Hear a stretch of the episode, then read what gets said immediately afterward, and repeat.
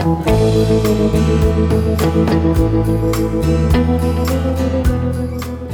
Book of the Dead.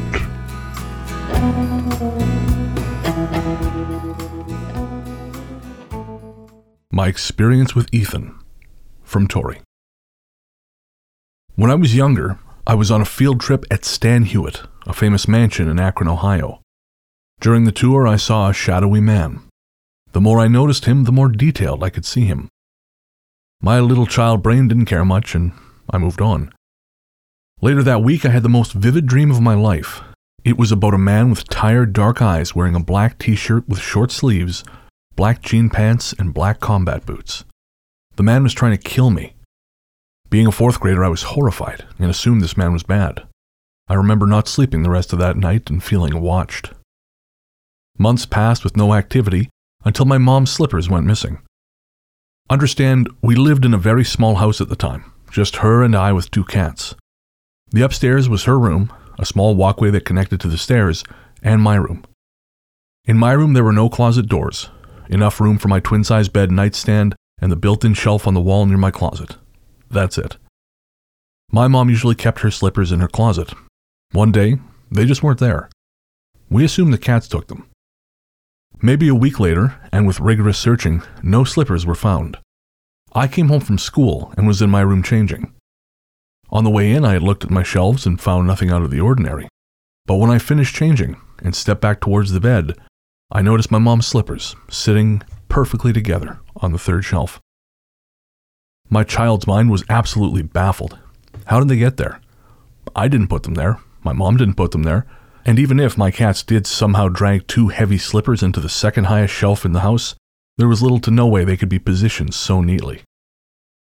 I took the fortunate finding and moved on, trying not to think about it, though I didn't sleep as well in that room anymore. Right before we moved out of that house, I started seeing a shadow man everywhere we went. My mother and I stayed in my aunt's condo for a while, and I had more dreams there about this strange and scary man. But then we moved into our current house, in 5th grade, and things got serious. The house was haunted already. The first night we stayed there, I was with my mom in her room, and we both heard a woman singing. For a while, the activity was pretty low. We would hear the occasional conversation just out of earshot, things would move mysteriously, and of course the singing woman I've just mentioned. But we'd lived in much worse haunted locations before. About 2 or 3 months after living here, I had a life-changing experience that would forever affect my view of the paranormal. I had taken the bus home one day and was alone at the house. I was upstairs getting out of my uniform when I saw him in the hallway. The man I had seen at Stan Hywet. The man in that dream. I wasn't afraid though. I actually yelled that I wasn't afraid and he could fuck off and gave him the bird. I felt proud as he disappeared, and I scampered tail between my legs downstairs. That night, I would have the second most vivid dream of my life. I was sitting next to a man on a blue bridge. We were on the dividers and cars were driving past. The man looked up and sighed, then he arose and ran full speed across the lanes and jumped off the bridge. I was absolutely shocked. Then the dream replayed and replayed and replayed. This awful cycle kept up for what felt like hours. I was screaming and crying for him to stop. I eventually grabbed his arm and told him to please stop. He didn't need to jump. He looked down at me as if I was a ghost. He was genuinely shocked to see me. The moment I looked right at his face, he had an expression I'll never forget. I was snapped awake. I looked to my right, and there he was, sitting cross-legged and morose, looking at me. The amount of emotion I felt in that moment was immense. Then, for the first time ever, I heard his voice. It sounded almost like Brennan's, but a little bit higher, less forceful and with an Ohio accent. He said one word, Ethan. Then he was gone. I was crying and screamed for my mom. She came rushing in and asked what was wrong, and I didn't tell her until a few days later. The final Ethan dream I would have for a while cemented Ethan and I together. I dreamed I was at a party, but everything was washed over gray. It was a fancy party, and I was severely underdressed. I would walk up to people to ask where I was, but I couldn't touch them, and they couldn't hear me. Every failed attempt I felt darker and more oppressed. Finally, after eternity passed, I woke up. This was the second time I heard Ethan speak. This is my hell. he said, and I watched him walk across my room and shut the door. I didn't sleep the rest of the night. After that, I would see Ethan constantly, in the hallway at school or in my house, in the backseat of my mom's car. He would fuck with my cats and touch guests and my mom's hair. He was everywhere. But this didn't feel bad. I actually would consider Ethan a friend, as strange as that sounds. Ethan was there for me, through the good and the bad. In the worst year of my life, 6th grade, I was being borderline abused by someone who I thought was a friend. She would yank braids out of my hair, mock me for my red skin, call me a wicked witch because of the mole on my nose, and tell me she was going to hang me by the braids on her banister. She was fucking deranged. During that year, at some of my lowest points, I would feel Ethan sitting next to me or grabbing my arm, much like what I did to him in that dream. Ethan felt like a really good friend, and I honestly don't know why I ever thought he was bad. The last story I'm going to tell you, I have hundreds, is about the time my mom's friend came over for dinner. She was interested in, but still scared of, the paranormal, and so I told her all about Ethan. During that dinner, a magazine was pushed off the kitchen counter, and Mom's friend was convinced. Later, in her hotel room, she was in Ohio for business during the day, she felt unease while going to bed and was awoken by a man's voice and saw Ethan sitting in her room. She got freaked out, and he smiled at her, then disappeared. He could be a bit of a shithead at times, and he did like to mess with people. After almost 4 years of my spiritual friend, one day I saw Ethan near the front door. When you sit at the table in my kitchen, you get a clear shot of the door. Ethan and I made eye contact, and he smiled at me, and he was gone. Completely gone. I was hit with a sadness I can't even describe. It lasted for days and sent me into a short depression. I felt Ethan's spirit leave, and I could tell he was gone for real. Whatever Ethan had to do on this earth was finished. Even writing this, I feel an awful sadness that makes me want to cry. When Ethan left, I felt a piece of me being ripped away. A year or so went by, and I still thought of Ethan all the time. Then I got mono out of nowhere and felt like death. The mono killed my tonsils, and I had to get them removed. At 14, I had to get surgery, and the surgery had bad complications. The nurse or whoever did the suction caught my uvula in it and sucked it up. My uvula swelled so massively I was in the hospital the next day with IV steroids to try and reduce that swelling, because I couldn't swallow my spit and I was at risk for my breathing to go next. Right before I fell asleep under the anesthesia, I felt a familiar presence, and when I got out of surgery and was being wheeled out of the operating room, I heard a familiar man's voice say, "Sit up." I did. Fresh out of anesthesia, I grabbed the sides of my bed and tried to sit up. The nurses pushed me down and told me to lay down, but I was filled with a passion. Eventually, I rested back down and fell asleep. When I awoke again, I saw a nurse tapping away at a computer and Ethan leaning against the wall across from my bed. When I was being driven home, I saw him in the back seat, and as I lay there on the couch in horrible pain from that suction-happy idiot, I would see flashes of Ethan standing there, or sitting on the arm. I have so many ghost stories from the house I've lived in, but Ethan I've loved the most.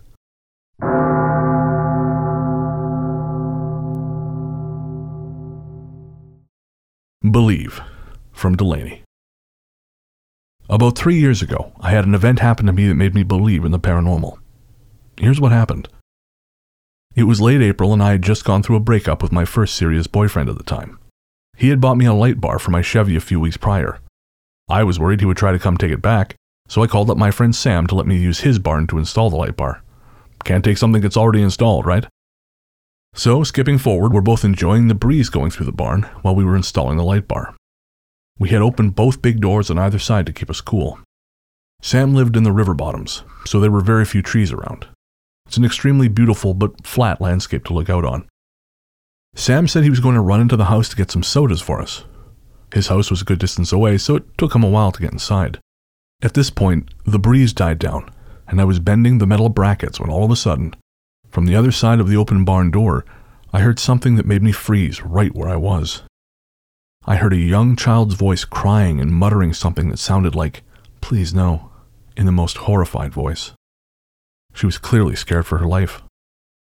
I continued to hear her cry for a few more seconds. Then, I heard the deepest and most evil-sounding voice mutter something I couldn't understand. Then her cries turned into a crying scream. I could hear my heart pounding because I was so confused by what I'd heard, especially because the nearest house is about a mile down the road. I grabbed the biggest wrench next to me and turned to the corner to face whoever was there, but the moment I did, the crying and talking stopped. No one was there. I ran around the barn looking to see if they had run off, but again, no one. And there were no trees to hide behind. I was beyond scared. Sam returned with our drinks. He looked at me and said, "Hey, you okay? You look pale." I then told him everything I just heard. I was expecting him to be surprised or horrified. Instead, his response was, "Damn it, Delaney, I'm so jealous. You're the third friend of mine to tell me exactly the same story.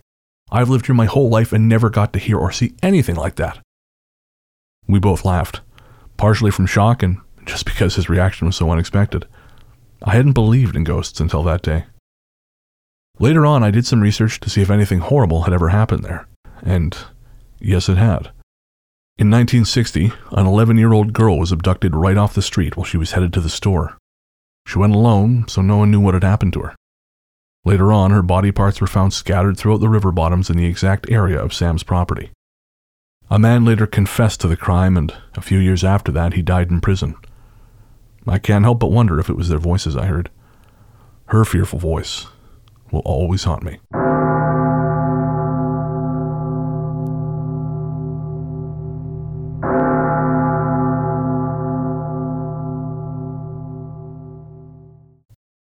Shadow in My Apartment, from Tessa.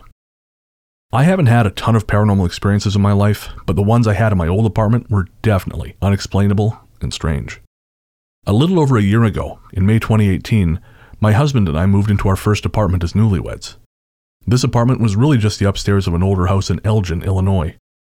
The landlords that owned the property lived underneath us, and we had separate entrances. Now, this house was located in an old part of Elgin and was built in the late 1800s. You see, I never believed that the age of the house was enough reason for a house to be affected by the paranormal, but I don't think it helped. Another interesting insight was that the house was located only a couple blocks away from a famously haunted park called Grant Park, where an old gravesite used to be located. Like the house's age, I don't know if being near this famous haunted site had anything to do with my experiences, but I thought I'd throw that out there. Anyway, the first couple of months in the apartment seemed normal. Like any new living space, there is an adjusting period, but that was expected. Around September of that year was when things started to feel strange. It was never anything crazy, but just enough for me to notice. I would sit in my kitchen on several occasions and in the corner of my eye see a shadow walk past in the hallway like it was going from the front entrance into the living room. Like most people, I tried to write it off as maybe shadows from cars passing by outside or anything else really, but it never matched up. It almost seemed as if someone was going through their routine of coming upstairs to a bedroom, as if the house was one big house again, and not two separate apartments. This would happen often, and leave my hair standing on end. But like any normal person, I chose to ignore it. One night, my friend Hannah decided to come over for a visit, and we were sitting at the kitchen table. After sitting and visiting for a bit, she asked me out of nowhere, "Did someone just walk by?" I pressed her a little more, but for what she meant, only to have her respond, "From the front door into the living room. Is there anyone else home?" All I could respond with was, "Oh, good, you've seen it too." It's harder to write things off when other people start noticing. She quickly shut me down and didn't want to talk about it anymore, so that was it for the remainder of the night. But it was nice knowing I wasn't the only person. As time went by, I just chose to ignore whatever was happening, but I never truly felt alone in that apartment. It really didn't bother me until I started having trouble sleeping. I would go to bed with no issues, but would wake up suddenly with a heavy feeling on my chest, and a sudden feeling of panic would arise, only for me to wake to a shadow in the corner of the room. I couldn't detect an actual face, but there was no doubt it was a figure of a person. Once again, that was my cue to ignore it, and pretend like it wasn't there, and fight my way back to sleep. The strangeness just continued, though, and I had another one of my friends notice some of these things. My friend Casey was staying the weekend with us from out of town, and we had to go to work one day, leaving her in the apartment by herself. I had never told her any of my previous experiences, so what she told me at the end of the day gave me even more reason to believe that what I was experiencing was real. Casey had asked me if I'd seen shadows moving in my apartment before, and I confirmed what she was telling me. She said she would sit in the living room or kitchen and see shadows moving in the corner of her eyes. She also told me that the front door had opened and closed on one occasion, making her think we were home only to realize she was still alone. One thing she said really creeped me out, and that was when she told me that on the previous night, she tried falling asleep, but felt as if someone was sitting on her feet at the edge of the bed. She peeked up to look and saw a shadowy figure of a person. Her description, a figure with no face, matched my own. Again, it was nice not to be the only one experiencing this, but it was still creepy as hell. We no longer live in that old apartment, and I can't say I miss it all too much. I really don't miss waking up in a panic and seeing shadow figures, and I can't say I miss feeling like I was constantly seeing things. My stories might not be super exciting, but these were just some of my experiences with what I would define as paranormal, and I still cannot explain any of it to this day.